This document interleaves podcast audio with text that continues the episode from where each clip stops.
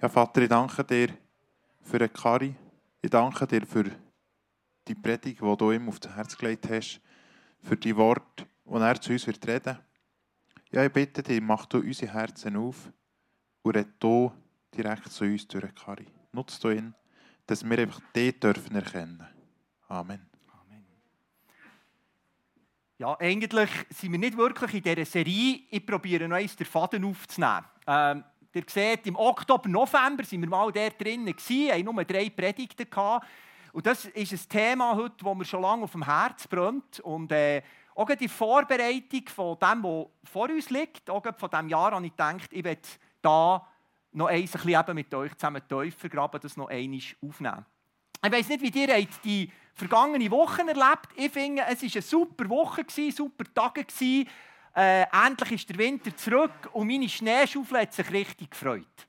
Endlich konnte sie wieder mal für ihre Bestimmung leben, für das, was ist gemacht wurde. Oder? Sie hat wieder mal im Einsatz sein. Es tut ja uns allen gut, wenn wir für das leben können, was wir eigentlich denkt sind, oder? Und zum Schneeräumen ist so eine Schneeschaufel perfekt, oder? Die ist, die ist extra breit gemacht, damit man eine Breitenwirkung hat. Ähm, aber sie ist gemacht auch für, für eigentlich weiches, loses Material, oberflächlich gut können wegzuschaufeln. Also wenn ihr jetzt mit dieser Weite Graben ausnehmen, irgendein tiefes Loch machen, dann verzweifelt ihr. Weil für das ist sie einfach nicht gemacht. Für das braucht es dann völlig eine andere Schaufel, meine Lieblingsschaufel hier. Äh, Ah, mit denen war ich wieder Picasso gewesen, auf der Baustelle. Ich, ich konnte schaufeln, sage ich euch. Ähm, das war äh, mein Werkzeug gewesen, oder? Da bringt man etwas Härteres weg und man kommt noch tiefer runter. Das wäre die Schaufel, die es dann braucht. Ähm, wird ihr das noch ein bisschen brauchen? Da? Ähm, ja. Aber eigentlich geht es mir ja nicht um Schaufeln heute Morgen. Oder? Es geht mir um das Bild, um ein Prinzip, das dahinter ist. Wenn man nämlich eine bestimmte Aufgabe oder ein Ziel erreichen will, dann ist es enorm wichtig, das richtige Werkzeug und das richtige Vorgehen zu brauchen. Ob man jetzt eben die Schneeschaufel, also mit dieser hier, mit meiner Lieblingsschaufel, Schneeschaufel, ist wirklich mühsam. Dann nehme ich die Schneeschaufel. Wenn ich aber ein Loch machen will, ist das hier meine Wahl. Und was beim Graben gelten tut, gilt eigentlich auch im Umgang mit geistlichen Fragen und Themen. Da ist nämlich auch das richtige Werkzeug, das richtige Vorgehen entscheidend. Es braucht das, wenn wir wollen, und das ist eben das Thema für heute Morgen, wenn wir tiefer graben wollen, wenn wir ein bisschen unter die, Unterfläche, unter die Oberfläche runtergehen. Und genau bin ich überzeugt, das ist nötig, tiefer graben, wenn wir geistlich wachsen wollen. Dann müssen wir tiefer graben. Nachfolge von Jesus ist keine oberflächliche Angelegenheit. Er will uns in die Tiefe führen. Und darum, dazu müssen wir auch bereit sein. Jesus zwingt uns nicht dazu, tiefer zu graben. Aber er möchte, dass wir das, die Bereitschaft haben, in die Tiefe zu gehen. Und darum bin ich überzeugt, dass wir als Christen wirklich Tiefgänger sein müssen. Dass das ein Teil von unserer Berufung ist, zu dem, wo wir erlöst sind. Nicht oberflächliche Menschen zu sein, sondern Menschen, die in die Tiefe gehen. Oder im Bild noch eins ausdrückt, die Christen sollten keine Schneeschaufeln sein. Wir sollen nicht nur eine Breitenwirkung haben. Wir sollten Grabschaufeln sein, die in die Tiefe gehen. Das ist das. Wir sollten so Spaten sein, die tiefer graben. Und dazu gehört auch, dass wir uns mit kontroversen oder zum Teil einfach auch nur ungewohnten Fragen und Themen und Ansichten auseinandersetzen in unserer Nachfolge von Jesus. Dass wir bereit sind, weiterzudenken.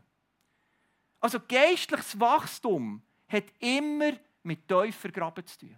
Das ist nichts Oberflächliches. Es muss in die Tiefe gehen.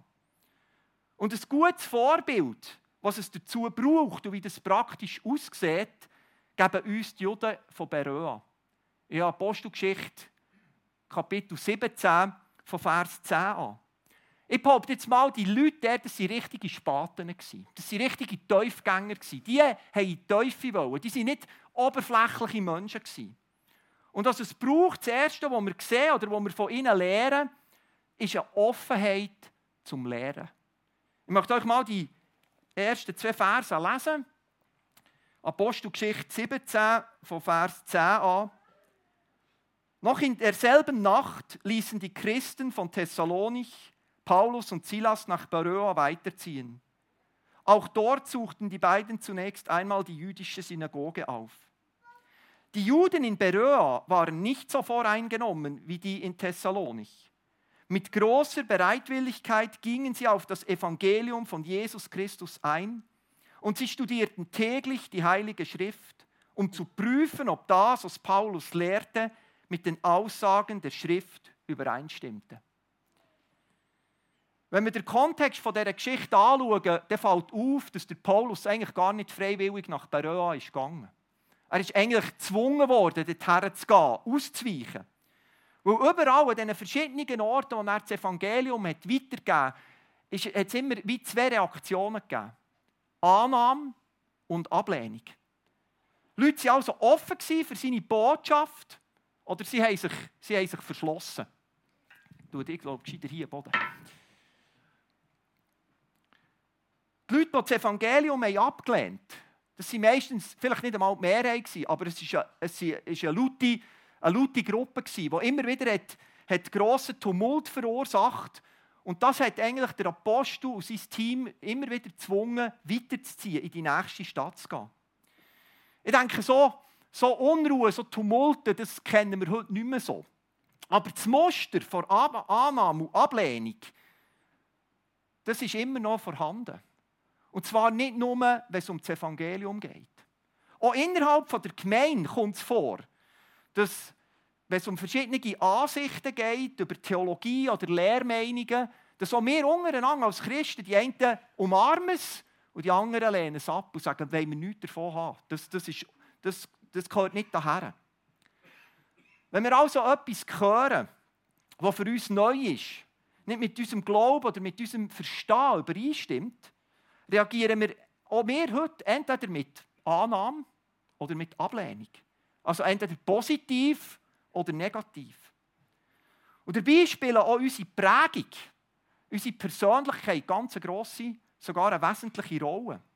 Je nachdem, je nach Typ, wo wir sind, tendieren wir, tendieren wir eher für etwas anzunehmen, das neu und spannend ist, oder wir lehnen es eben gerade ab. Und ich behaupte jetzt mal, als vorsichtige Schweizer liegt uns die Ablehnung meistens etwas näher bei Neuem. Wir sind dort eher so etwas vorsichtig. Wir wissen ja nie. Gescheiter mal Nein sagen, oder? Dann bin ich auf der sicheren Seite. Vielleicht. Ähm, ich würde mich selber übrigens als kritisch offen bezeichnen. Ich bin wirklich eher kritisch, wenn ich etwas Neues höre. Ich glaube, der Dave kennt mich. Wenn etwas ist, dann bin ich einfach mal so, oder? Äh, mal auf Bremse. Aber ich bin auch offen, mir das mal anzuhören. Als Christen begründen wir unsere Anlehnung, Ablehnung dann ganz viel mit dem Begriff unbiblisch. Das ist unbiblisch. Darum lehnen ich es ab. Und was wir damit meinen, ist, das widerspricht dem, was Gott in der Bibel sagt. Das ist eigentlich die Bedeutung von unbiblisch. Es stimmt nicht mit der Bibel überein. Das andere wäre dann biblisch. Dann sagen wir, oh, das ist jetzt aber biblisch. Und dann meinen wir, genau so meint es Gott. Genau das will Gott. Und das ist, ab und das ist auch immer wieder wirklich angebracht, dass wir etwas auch so titulieren, entweder als biblisch oder unbiblisch. Aber auf das gehe ich später noch ein.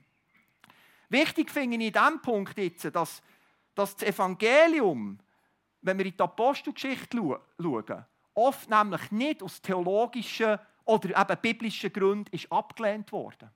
Wenn wir zum Beispiel Apostelgeschichte siebzehn fünf lesen in Thessalonich, lesen wir dort, dass die Juden aus Eifersucht, und da sind Paulus gekommen und auf einmal haben alle zugelassen und, und, und die Leute haben, haben ein neues Leben angefangen. Der Grund war Eifersucht, dass sie es abgelehnt haben. Sie hatten nicht biblische Gründe in Thessalonich. Und das zeigt uns, dass auch unsere, unsere Ablehnung nicht immer muss biblisch begründet sein muss. Sie kann ganz viele Ursachen haben, aber es ist nicht immer so einfach, dass man sagt, ich sehe das halt von der Bibel her nicht. Und das sollte uns einfach bewusst sein. Das sollten wir mal im Hinterkopf haben. Und uns vielleicht auch fragen, wenn ich etwas ablehne, warum lehne ich es eigentlich wirklich ab? Oder auch, warum nehme ich jetzt das an? Warum bin ich jetzt da so offen? Man kann, es braucht immer beides. Aber gehen wir zurück nach Beröa. Unser Text sagt, dass die Juden in Beröa im Vergleich zu Thessalonich völlig anders reagiert haben. Und das, was ich spannend finde, Es war die gleiche Botschaft von Paulus. Und die Botschaft ist für die Leute in Beröa genauso neu und herausfordernd wie die in Thessalonich. Der Paulus hat immer das Evangelium von Christus erzählt. Aber die Reaktion war eine andere. Und das hat mit ihrer Haltung zu tun gehabt. Eben mit dieser Haltung von einer Offenheit zum Lehren. Bereitschaft, etwas zu lehren. Und die Offenheit, bin ich überzeugt, zum Lehren ist die Voraussetzung zum tiefer Graben. Dass wir in tiefere Schichten vorstoßen. Ich weiss, es gibt Christen, die sehen in der Offenheit etwas Gefährliches. Sie sagen, ja, nicht zu offen sein. Das ist so ein Einfallstor für die Welt, für die Sünde. Da muss man vorsichtig sein. Und ich gebe ihnen recht, wenn man Offenheit falsch versteht. Aber wisst ihr, Verschlossenheit kann genauso gefährlich sein wie Offenheit. Immer zu sein, sich abwickeln. Da kommst du nämlich nicht in die Teufel. Da verändert sich nichts im Leben. Wenn man bei den, bei den Juden in Beröa schaut, heisst Offenheit eben nicht, man muss mit allem einverstanden sein. Man muss zu allem nicken, alles ungefiltert übernehmen. Genau das haben die Juden in Beröa nicht gemacht. Man muss also nicht auf jeden Trend oder auf jeden Hype aufspringen und einfach mitsurfen, nur um offen zu gelten. Das ist nicht der Punkt. Offenheit zeigt sich bei den Juden in Beröa, dass sie bereit waren, zuerst mal zuzuhören. Einfach mal zuzuhören, um was geht es überhaupt? Was sagt der Mann überhaupt? Offenheit bedeutet, sich mit dem Gegenüber auseinanderzusetzen. Das Gegenüber ernst zu nehmen. Nicht schon mal durch, einfach mal vorsichtshalber zuzuknallen. Und das hat auch damit zu tun, dass man seine Ansichten, seine Meinung und Verständnis, die das Gegenüber hat, eben mal hören. Oder vielleicht auch nachfragen, warum kommst du überhaupt auf das? Warum bist du von dem überzogen? Das ist Offenheit. Offenheit, so verstanden, zeigt auch, dass uns klar ist, dass unser eigenes Wissen und Verstehen immer begrenzt ist. Dass ich eben nicht alles weiss. Dass andere auch Wissen haben können. Dass ich von anderen eben auch lernen kann.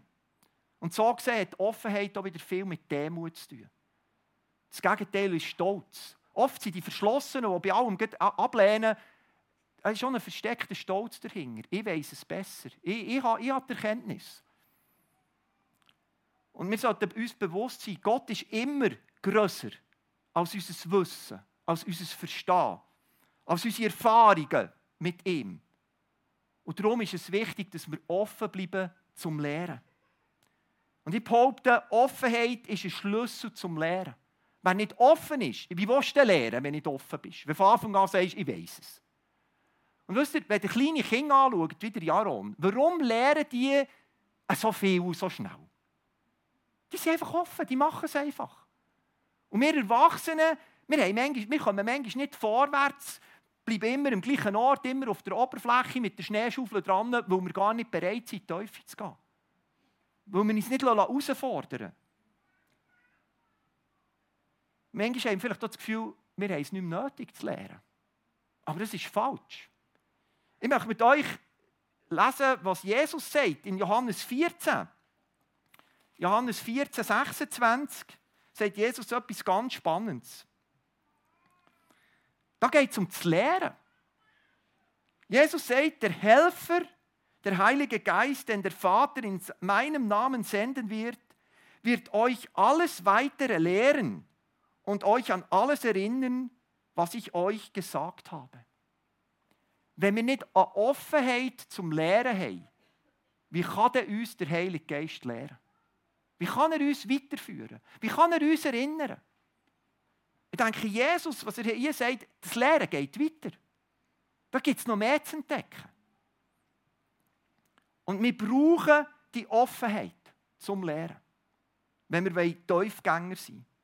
Wisst ihr, ich finde auch spannend, in Wirklichkeit sind die Juden von Beröa nicht einfach gegenüber dem Paulus offen gewesen, sondern sie waren bereit gewesen, von Gott zu lernen. Das ist das Entscheidende, auch für uns heute. Es geht nicht darum, einfach nur offen zu sein, was andere uns sagen, sondern schlussendlich geht es darum, dass wir offen sind für das Wirken Gottes. Und das geht so mit dem Heiligen Geist. Seien wir offen, uns von Gott zu lehren. Und ich weiss auch heuer, das ist auch unsere Haltung, haben wir gesagt, auch als Gemeinleitung. Jetzt sogar im, im Hinblick auf, auf Holidays, auf das Seminar. Es geht nicht darum, dieser Gemeinde etwas Neues überzustülpen. Aber wir wollen mal offen sein, jemandem zuzuhören, der vielleicht eine andere Meinung, eine andere Sicht von einer anderen Seite kommt. Wir wollen hören und lernen. Und wegen dem werden wir nicht eine pfingstlerische Gemeinde. Wegen dem wird es nicht nur um so ein Wunder und, und, und, und Zeichen und so gehen. Wir wollen offen sein, uns von Gott zu belehren. Eine solche Offenheit sollte immer unsere Grundhaltung sein. Da bin ich überzeugt. Offenheit für Gottes Wirken. Sei das, wenn ich die Bibel lese, ganz für mich alleine, das braucht Offenheit, wenn ich etwas rausnehmen will. Sei das im Hadawar, ich staune immer wieder, ich lehre an den Tischen, ich lehre von den anderen.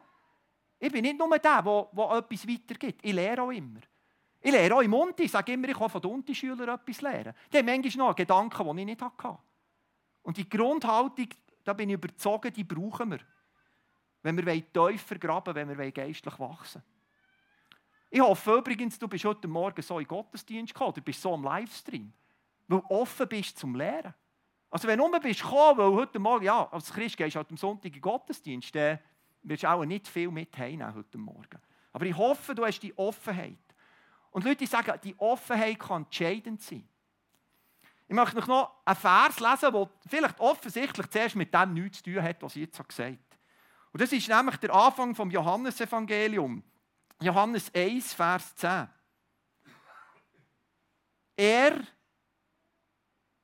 war in der Welt, aber die Welt, die durch ihn geschaffen war, erkannte ihn nicht.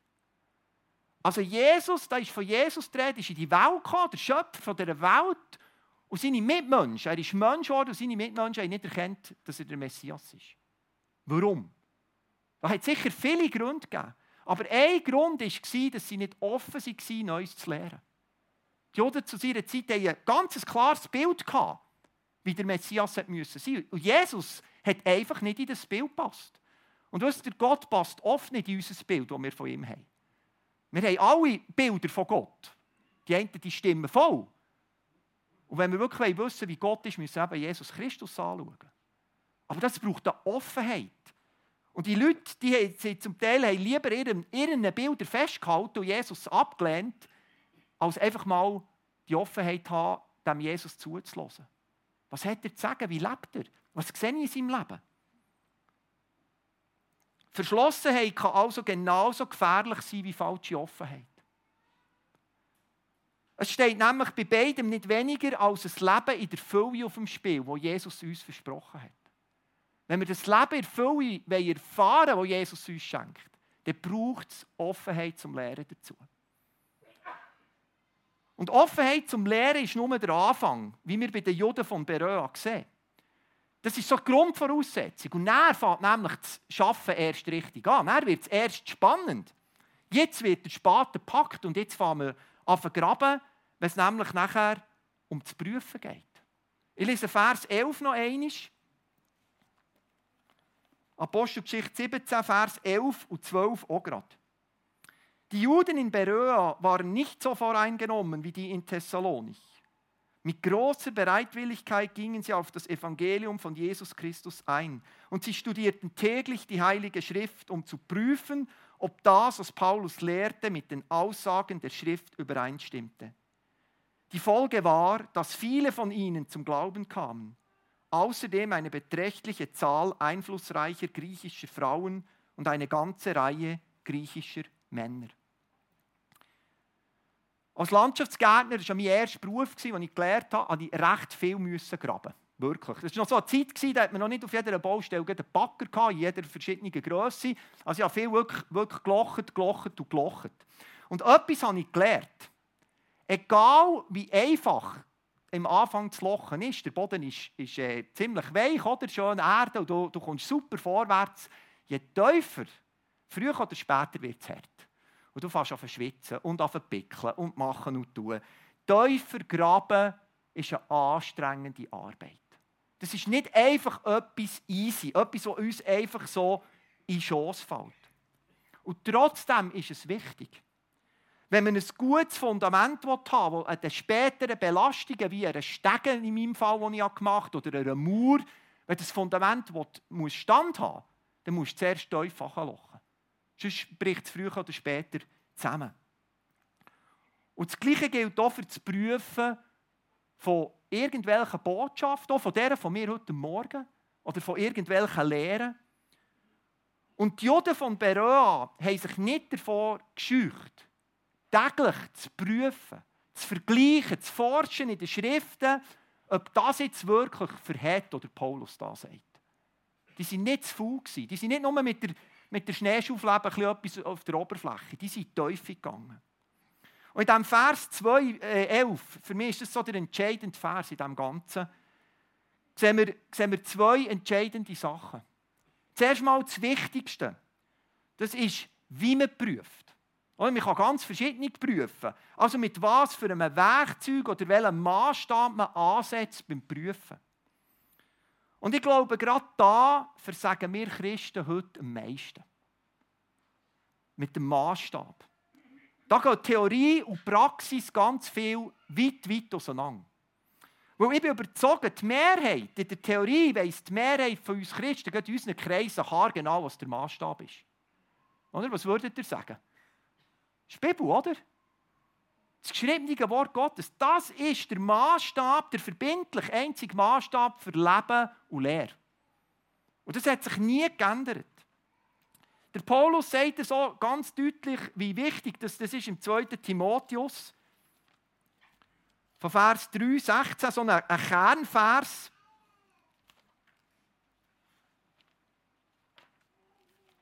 zweiten Timotheusbrief drei, sechzehn, dort steht: Denn alles, was in der Schrift steht, ist von Gottes Geist eingegeben. Und dementsprechend groß ist auch der Nutzen der Schrift. Sie unterrichtet in der Wahrheit, deckt Schuld auf, bringt auf den richtigen Weg und erzieht zu einem Leben nach Gottes Willen. Die Schrift, das geschriebene Wort, das wir heute haben, ist der Maßstab für alles zu prüfen. Wir kennen diesen Maßstab. Die Frage ist, ob wir ihn noch wirklich einsetzen. Und was ich manchmal erlebe, ist, dass die Praxis bei vielen Christen völlig anders aussieht. In der Praxis sieht es bei vielen anders aus als bei den Christen in Beröa. Da beeinflusst uns unsere Prägung, unsere Erfahrungen, die wir schon mal gemacht haben, ob jetzt positiv oder negativ, unser eigenes Wissen und Verstehen. Aber auch unser Lieblingspastor oder unser Autor oder irgendein Prophet auf YouTube, zum Teil mehr, oder sogar die aktuelle Mehrheitsmeinung der Gesellschaft uns so stark oder sogar stärker als eigentlich das Wort Gottes. Dann hört man dann eher so, auch von Christen so Aussagen wie: Ja, aber heute können wir doch nicht mehr so. Ja, wir leben jetzt in einer anderen Zeit. Dann ist dann die Frage, muss sich jetzt die Bibel an unsere Zeit anpassen oder passen wir uns der Bibel an? Ich sage nicht, dass das für alle Christen gilt. Das ist für euch alle auch kein Problem. Für euch ist, ist nur die Bibel der Maßstab, das ist klar. Aber ich meine, ich sehe da einen Trend und bin überzeugt, dass wir wieder neu müssen lernen, einem Vorbild von diesen Leuten in Beröa nachzueifern. Und was meine ich damit?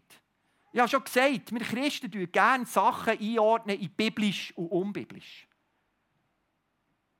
Was wir immer gleichsetzen mit richtig und falsch. Etwas als unbiblisch abzulehnen oder als biblisch zu bezeichnen, wisst ihr was, das ist schnell gemacht und das ist einfach. Wenn wir immer etwas so bezeichnen, als unbiblisch ablehnen oder als biblisch befürworten, müssen wir aber auch imstande sein, mit der Bibel das zu begründen. Dann muss ich die Bibel in die Finger nehmen und sagen, nach meiner Erkenntnis bin ich überzeugt, das ist biblisch aus dem und dem Grund, da und da steht, oder eben das Gegenteil. Und ich denke, da versagen wir immer wieder. Wir sind sehr schnell mit diesen Be- mit diesen Begriffen biblisch, unbiblisch. Und ich, auch, also ich, bin, ich, bin da, ich bin da Spezialist. Aber wenn man mich dann fragt, Kari, jetzt, jetzt sag mal, was ist deine, also, wie kommst du drauf? Dann versagt manchmal das Theo. Dann fährst du an zu schwitzen. Ist doch auch so, so gegangen. Ein aktuelles Beispiel. Eben in Holidays, es geht um den Heiligen Geist. Eigentlich geht es dort bei den Holidays vor allem um seine Person, gar noch nicht auf den, äh, um, um Gaben. Aber ich habe schon gehört, so ein bisschen, oder? Als Pastor hast du die Tore weit offen. Äh, da gibt es schon Diskussionen. Ja, wie ist es mit der Zungenrede, oder? Da kommt man dann schnell auf Geistesgaben und, und bei denen immer auf die Zungenrede. Das ist so ein heisses Thema. Biblisch, unbiblisch. Ich gehe auf das heute Morgen nicht ein. Das ist nicht mein Thema. Aber egal, was für eine Haltung du hast, ob du dafür bist, dass, dass es noch gibt oder nicht mehr gibt, oder, oder dass es biblisch ist oder unbiblisch, du musst es mit der Bibel können begründen. Was sagt das Wort Gottes über das? Und wenn wir das nicht können, und zwar nicht in einzelnen Vers, irgendwo aus dem Kontext herausgerissen, sondern wirklich sauber können begründen, warum bin ich von dem überzogen? Ich sage, das, ich sage nicht, das ist einfach. Im Gegenteil. Weißt du, das mit biblisch und unbiblisch ist manchmal so wie der mit der Prophetie um sich schlagen. Der Herr hat gesagt. Das ist so ein Hammerargument. Ja, wenn der Herr etwas hat gesagt, sorry, was ich bin, also ja, der, ja, der muss ich ja. Aber der darf das auch, eben auch nicht der Bibel widersprechen. Und wenn ich etwas sage, das ist unbiblisch, dann muss es wirklich, dann muss es die Bibel unterstreichen, oder wenn es biblisch soll sein. Und dann geht es nicht darum, was irgend so und so hat gesagt, sondern was lese ich selber in der Bibel. In den heutigen Versen, oder im heutigen Versagen, sehe ich eben von uns Christen vor allem darin, dass wir genau das nicht können. Und wisst ihr, wieso oft nicht? Weil wir nicht bereit sind, wirklich zu prüfen. Weil wir oft Sachen nachreden. Einfach übernehmen, vielleicht schon von den Eltern, vom Pastor da vorne. Und es nicht prüfen. Und das kommt zu, komme ich zur zweiten wichtigen Aussage, im, im, im, oder was wir finden im Vers elf. Sie studierten täglich. Ich müsst euch das mal vorstellen. Über mehrere Tage haben die Botschaft vom von Paulus durchleuchtet. Das ist nicht, das beeindruckt mich. Sie haben sich Zeit genommen, gründlich zu arbeiten. Die Juden von Beröa waren nicht auf schnelle, einfache Antworten aus, wie wir heute oft. Das ist so gäbig, schnelle, einfache Antworten. Es gibt heute Büchlein für Dummies, oder? Irgendein komplexes Thema und dann ist es ganz schnell zusammengefasst. Das ist das, nach wir, nachdem wir oft suchen. Sie haben, ihnen ist es um die Wahrheit gegangen, sie haben um Erkenntnis gerungen. Das macht Teufgänger aus. Und das Teufergraben haben sie miteinander gemacht. Sie haben nicht einem, einem, einem Rabbi, ihrem Rabbi oder einem Synagogenvorsteher Geld in die Finger gedrückt und gesagt, geh mal mit dem Paulus einen Kaffee trinken. Nimm die Schriftrollen mit und tu das mal prüfen. Und dann komm in die Synagoge und sag uns, äh, was die, ja, zu welchem Schluss bist du gekommen. Nein, sie haben miteinander gerungen, sie haben miteinander geforscht. Ich bin überzogen, das hat auch rote Köpfe gegeben. Das hat heisse Diskussionen gegeben. Die, die, die haben nicht einfach immer nur genickt und gelächelt. Weil sie haben, sie haben tiefer wollen graben. Und wisst ihr, der Vers elf, der, der widerspricht auch so einer Haltung, die ich auch schon gehört habe. Wisst ihr was, ich brauche keine Gemeinde. Ich brauche nur die Bibel, dann komme ich schon zur Wahrheit. Die Wahrheit finden ist oft eine Gemeinschaftssache. Wir lernen voneinander und miteinander. Natürlich ist das Bibel lesen enorm wichtig, dass ich das auch für mich lese. Aber gerade auch im, im Blick auf die, auf die Gemeinschaft, dass ich auch wieder etwas zu geben habe. Als Gemeinschaft, als Gemeinde haben wir auch miteinander Verantwortung, Sachen zu prüfen und voneinander und miteinander zu lernen. Warum, sage ich noch später. Darum kommen wir übrigens so zusammen. Darum sind wir zusammen unterwegs, für miteinander zu lernen. Eine Aufforderung, zusammen zu prüfen, finden wir zum Beispiel im ersten Korintherbrief, Kapitel vierzehn, Vers sechsundzwanzig. Äh, neunundzwanzig. Ja, es ist falsch aufgeschrieben, Entschuldigung. Es wäre neunundzwanzig. Und wie steht es mit den prophetischen Reden? Von denen, die diese Gabe haben, sollen ebenfalls nur zwei oder drei das Wort ergreifen. Und jetzt kommt, die anderen Gläubigen sollen das Gesagte beurteilen. Es geht nicht einfach darum, etwas nur zu übernehmen, sagen der Herr hat gesagt. Sondern die Gemeinde prüft nachher miteinander. Der Paulus sagt zwar hier nicht, wie die Gemeinde soll prüfen, aber das sehen wir bei den Christen in Beröa. Und ich denke, wir haben heute einen Vorteil, den die meisten, die ersten Christen nicht hatten. Jeder von uns hat Zugang zu einer Bibel. Jeder hat einen daheim. Wir müssen nicht zuerst irgendwo in die Synagoge gehen und dort den Vorsteher fragen, ob ich mal die Rolle so und so auslehnen darf. Wir können wirklich, wir haben es. Die Frage ist, brauchen wir es? Setzen wir es wirklich ein? Und das ist umso wichtiger für jeden Christ, weil unser Verstehen und unser Wissen, ich habe schon gesagt, immer begrenzt ist. Oder wie es der Paulus sagt, es ist Stückwerk. Wir lesen das erster Korinther dreizehn, Vers neun und zehn. Unser Wissen, wir, wissen, wir verstehen immer nur einen Teil. Wir können immer nur einen Teil erfassen. Ich weiss Sachen, aber du weisst vielleicht Sachen, die ich noch nicht begriffen habe. Und darum ist es wichtig, dass wir voneinander und miteinander lernen. Und weil unser, das ist auch der Grund, weil unser, unsere Erkenntnis, unser Verstehen Stückwerk ist, kommen wir auch immer wieder bei gewissen Themen auf unterschiedliche Resultate. Jemand sagt etwas völlig anderes als ich, mit der gleichen Bibelstelle. Das heisst ja auch noch nicht, dass wir immer auf das Gleiche kommen. Aber wisst ihr, das ist nicht so tragisch. Das ist, gar, das ist keine Tragik. Im Gegenteil, das kann uns sogar herausfordern, eben noch genauer herzuschauen. Ich merke, wenn ich, wenn ich, die, wenn ich den Kontext lese, bei, in dieser Geschichte, äh, Apostelgeschichte siebzehn in Beröa, da scheinen auch nicht alle zu den gleichen Schluss zu kommen. Wenn man Vers zwölf liest, darum sind viele zum Glauben gekommen. Viele heisst nicht alle.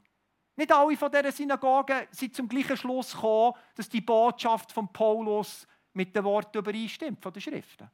Die haben es nicht so gesehen. Sonst wären sie ja so, sonst hätten sie, oder, oder haben sie andere Gründe gehabt, es nicht anzunehmen. Aber sie, sie, sie sind zu anderen Schluss gekommen. Und ich bin überzeugt, dass unterschiedliche Ansichten und Erkenntnisse sind absolut kein Grund, einander den Glauben abzusprechen. Oder unterschiedliche Wege zu gehen, sich müssen zu trennen. Ganz besonders nicht, wenn wir das im Hinterkopf haben, dass mein Wissen, aber auch das Wissen vom Gegenüber immer Stückwerk ist. Dass es nie vollkommen ist. Wir können sogar dadurch wachsen im Glauben, weil es uns selber wieder zum Prüfen anspornt. Wenn jetzt jemand kommt und völlig eine andere Ansicht hat als ich, dann bin ich herausgefordert, das zu prüfen. Wenn ich die Meinung oder Überzeugungen von jemandem mit der Bibel prüfe, wisst ihr, was passiert? Es prüft auch meinen eigenen Glauben. Wenn ich wirklich die Bibel aufschlage, es prüft mich selber auch. Und so oder so werde ich wachsen. Das heisst noch lange nicht, dass ich dann einverstanden mit, mit dem Gegenüber. Aber es macht etwas mit mir. Ich gehe in die Teufel. Und zudem finde ich es wichtig, wir müssen uns immer wieder in Erinnerung rufen, was verbindet uns als Christen. Das ist nicht unsere gemeinsame Erkenntnis. Unser gemeinsame, oder das gleiche, die gleiche Meinung, die, das gleiche Verstehen. Es ist die Person und das Werk von Jesus Christus, das uns verbindet. Das ist unser Fundament. Steffen hat es heute Morgen gelesen, in Vorbereitung zum Gottesdienst. Äh, erster Korinther elf, drei, glaube ich. Oder drei elf ist es. Das Fundament ist gelegt. Das ist gelocht. Das ist Jesus Christus und wir bauen der drauf. Das ist das, was uns verbindet. Wisst ihr, das ist jetzt vielleicht komisch, was ich sage. Aber ich bin überzeugt, schon jetzt, dass ich nicht werde alles gleich sehen oder verstehen, wie unsere Referenten es werden gesehen von den Holy Days.